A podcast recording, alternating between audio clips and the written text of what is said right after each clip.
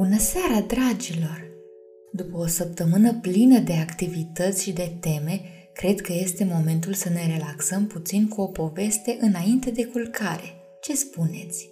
Haideți să aflăm împreună ce s-a mai întâmplat cu Anten. Capitolul 15, în care Anten spune o minciună. Rănile provocate de păsările de hârtie nu se vindecau deloc, nu de tot în orice caz. N-au fost decât niște hârtii, se văicărea mama lui Anten. Cum se poate să fi tăiat atât de adânc? Nu era vorba doar de tăieturi, infecțiile de după aceea fuseseră mult mai rele, ca să nu mai vorbim de cât de mult sânge pierduse. Anten zăcuse îndelung pe podeaua celulei, în timp ce nebuna încercase să oprească sângerarea cu hârtie, fără mare efect. Leacurile pe care îi le dăduseră surorile îl făcuseră să se simtă amețit și slăbit. Tot leșina, leșina și se trezea. Când în cele din urmă veniseră gărzile după el, zăcea împreună cu nebuna într-o baltă de sânge atât de mare încât o vreme nu reușiseră să-și dea seama al cui era. De ce n-au venit după tine imediat ce ai strigat?" spumega mama lui. De ce te-au abandonat acolo?" Nimeni nu avea răspuns la această întrebare. Surorile susțineau că nu știuseră, că nu l-auziseră, iar mai târziu o singură privire spre fețele lor albe și ochii injectați convingeau pe oricine că spuneau adevărul. Oamenii șopteau că Anten se tăiase singur. Oamenii șopteau că povestea cu păsările de hârtie era o închipuire, la urma urmei. Nimeni nu găsise nicio pasăre, doar ghemotoace însângerate de hârtie pe podea. Și cine mai auzise vreodată să te atace păsări de hârtie? Oamenii șopteau că un asemenea băiat nu avea de ce să fie senior ucenic. În acel moment, Anten era absolut de acord. Când îi se vindecară rănile, Anten anunță Consiliul că demisiona. Imediat. Eliberat de școală, de consiliu și de cicăleala permanentă a mamei, Anten se făcut tâmplar și se pricepea de minune. Membrii Consiliului, nemulțumiți profund de fiecare dată când trebuiau să se uite la cicatricile adânci care brăzau fața băiatului și la fel de supărați de insistența mamei lui, îi alocaseră băiatului o sumă frumușică cu care el reușise să-și cumpere lemn de esențe rare și unelte bune de la negustorii care făceau comerț traversând drumul. Vai ce cicatrice! Vai ce frumos era înainte! Vai ce viitor ratat! Ce mare păcat! Ce păcat îngrozitor! Anten se puse pe treabă. Vestea despre priceperea și talentul lui se împrăștie iute dintr-un capăt în celălalt al drumului, iar Anten reuși să câștige destul cât să asigure traiul îndestulător și mulțumirea mamei și fraților lui. Construi pentru el însuși o casă separată, mai mică, mai simplă, infinit mai modestă, dar la fel de confortabilă. Și totuși, mama nu i-a aproba plecarea din Consiliu și i-o spunea cât se poate de des – nici Ruc, fratele lui, nu îl înțelegea, deși dezaprobarea lui veni mult mai târziu după ce îl concediaseră din turn și se întorsese rușinat acasă. Pe biletul lui Ruc, spre deosebire de al fratelui său, nu scria am avut așteptări mari, ci doar acest băiat ne-a dezamăgit. Mama a dat vina pe Anten. Anten de-abia a observat toate astea. Își petrecea zilele departe de oricine, lucrând cu lemn, metal și ulei, mâncărimea dată de rumeguș, fibra lemnului sub degete, nu îi păsa decât să facă ceva frumos, întreg și concret. Trecură luni, trecură ani, dar mama lui tot se plângea de el. Ce fel de om pleacă din Consiliu, se văicări într-o zi după ce îl rugase să o însoțească în piață. Îl cicăli și se plânse cercetând tarabă după tarabă, fiecare cu produsele ei din plante medicinale sau din flori, cu miere de zirin, gem de zirin și petale uscate de zirin care se înmuiau în lapte și se întindeau pe față ca să prevină ridurile. Nu-și permitea oricine să cumpere din piață.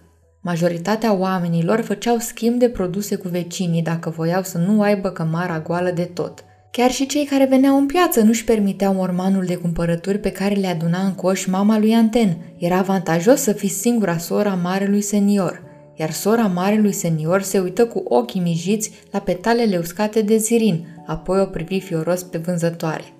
Când au fost culese? Și nu îndrăzni să minți. Femeia cu florile se albi la față. Nu știu, doamnă, murmură ea. Mama lui Anten o privi trufaș. Dacă nu știi, nu le cumpăr, zise ea și trecu la taraba următoare. Antenă nu spuse nimic. În schimb, privirea ei alunecă spre turn și trecu ușor cu degetele peste scobiturile și crestăturile care îi urățeau fața, urmărind cicatricele ca pe o hartă.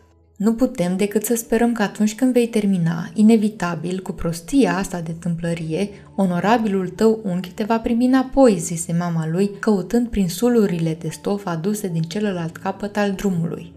Dacă nu ca membru al Consiliului, măcar ca angajat al său, și pe urmă, într-o bună zi, ca angajat al fratelui tău mai mic. El, cel puțin, are bunul simț să-și asculte mama. Anten dădu din cap, mormăi ceva, dar nu spuse nimic. Se trezi îndreptându-se spre taraba vânzătorului de hârtie. Rar se mai atingea de hârtie și doar dacă era neapărat nevoie. Și totuși, hârtia asta făcută din zirin era minunată. Își trecu degetele peste marginea ei și mintea îi fugi la foșnetul aripilor de hârtie zburând spre coasta muntelui și dispărând din vedere. Mama lui Anten se înșela totuși în privința eșecului inevitabil al afacerii băiatului ei. Atelierul de tâmplărie se bucură în continuare de succes, nu doar printre membrii din pătura bogată a protectoratului și din asociația de comerț, deși toată lumea știa că dezgârciți erau. Sculpturile, mobila și construcțiile lui din lemn se bucurau de mare cerere și la capătul celălalt al drumului. Negustorii soseau lună de lună cu o listă de comenzi și lună de lună Anten se vedea silit să refuze unele dintre ele, explicând cu blândețe că el era doar un om, cu două mâini, iar timpul rămânea firește limitat. Când erau refuzați, negustorii îi ofereau lui Anten și mai mulți bani pentru munca lui. Iar pe măsură ce Anten își perfecționa meșteșugul și ochiul îi devenea mai sigur și proiectele lui deveneau mai inteligente, așa că și renumele îi creștea.